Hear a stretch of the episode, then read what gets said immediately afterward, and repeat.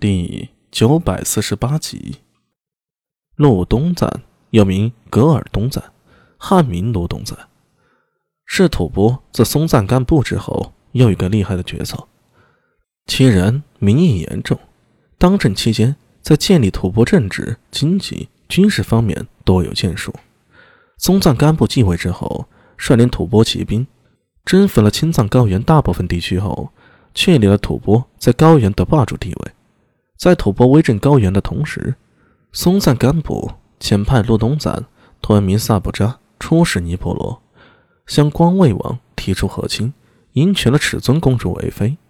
尼泊罗便是后世的尼泊尔，传闻佛祖释迦牟尼便是出生于此。西涅王玄策击中天竺，便是向雪域高原上的吐蕃和尼泊罗结兵。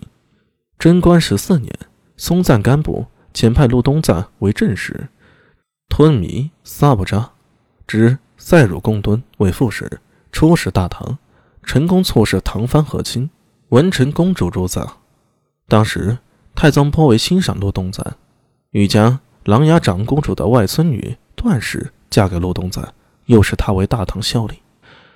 但陆东赞以臣本国有父，父母所聘，情不忍归。且赞普未接公主，陪臣安敢遮取为由，驾言拒绝了太宗之意。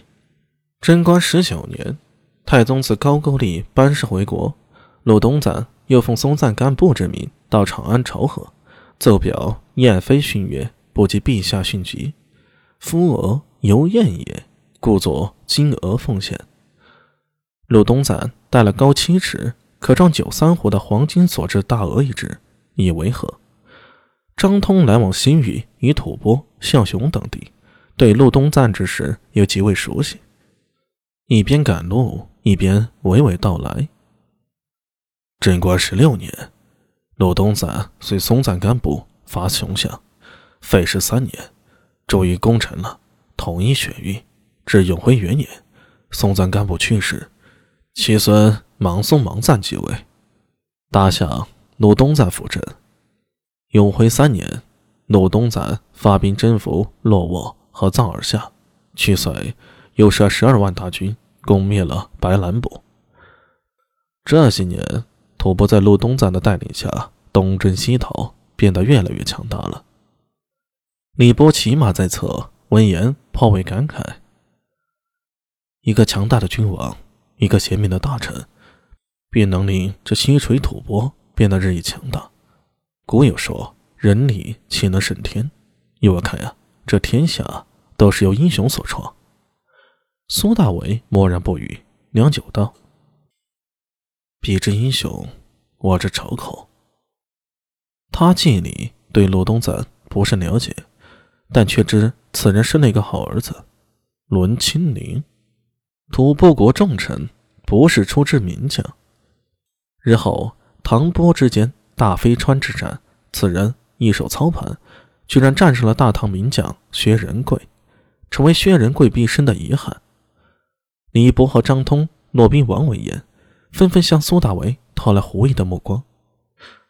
苏郎，你是说，莫非唐波之间？苏大为仰天干笑几声，呃，哈哈，一时失言，政委。不必放在心上。天要下雨，娘要嫁人，真要打了再说。现在还未发生呢，说出来也没什么证据支持，只会被旁人猜忌。安文生在一旁默默地看向苏大伟，低下头若有所思。雄象古城一侧是阿尔金山脉、祁连山脉，另一侧是昆仑山脉的延伸及高原上的巴颜喀拉山脉。古城便在这群山包围之间。张通和李博、骆宾王带苏大为他们要去的地方，便是巴颜嘎拉山脉其中一座最高峰，时人称神女峰。